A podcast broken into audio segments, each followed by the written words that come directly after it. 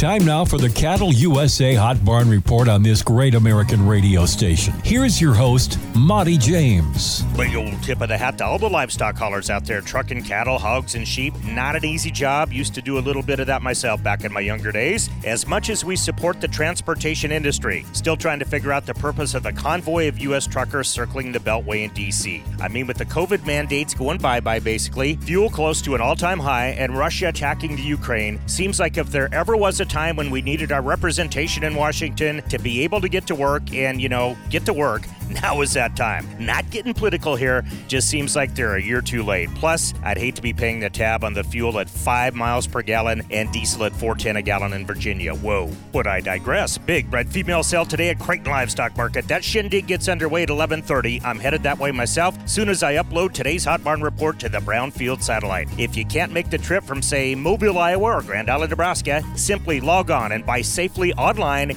at you guessed it cattleusa.com. What are the nation's biggest fat cattle sales going down today at Stockman's Livestock. Last week, Greg Reichen and his crew had cattle shipped, okay, trucked in from Remsen, Iowa, Bird Island, Minnesota, Naper, Nebraska, and even Scotland, the town, not the country. Regular weekly sale today at North Platte Stockyards, and you, gentle listener, can watch all our sales from the comfort of your couch or bar stool at cattleusa.com. No sale this week at Bassett Livestock Auction, but Marshall Ringling and Scotty Kirsch are gearing up for a big old feeder calf sale tomorrow at PLM. Bred bulls, at, uh, actually should say breeding bulls there, big, huge typo, and an unusual amount of Chartreuse feeders. That'd be a spectacle, wouldn't it? On this big sale smack dab in the middle of Dutch country. Regular all breeds calf sale tomorrow at Lemmon Livestock. I got the Hot Barn Report Hot Beef Mobile ready to head north from Creighton to Lemmon, which is a meager 424 miles. Hey, at least my rig gets 30 miles a gallon, right? Got a big sale Thursday at Mobridge Livestock, Hardy North Country Feeders with all the bells and whistles. See the impressive lineup of souped up genetics at mobridgelivestock.com. Same at Presho Livestock. They got a nice run of red Hereford cows calving March 26 for you, and tip top feeders, and a lot of them coming to town from Brackey, Schlesky, Blum, Brewer, Hinman, Kinsey, Walcott, and the Elm Creek ranches. Big old horse sale Saturday at Presho Livestock to boot.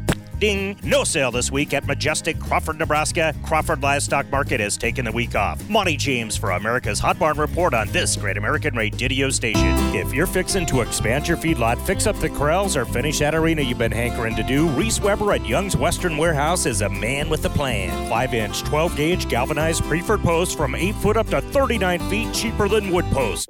8 footers as low as $24. 20 foot 6 bar continuous fence panels perfect for corrals, feedlots, or arenas. Plus, preferred roping chutes, feed bunks, and hay feeders. Find out more about Reese's Pieces at 402 322 5367. 402 322 5367.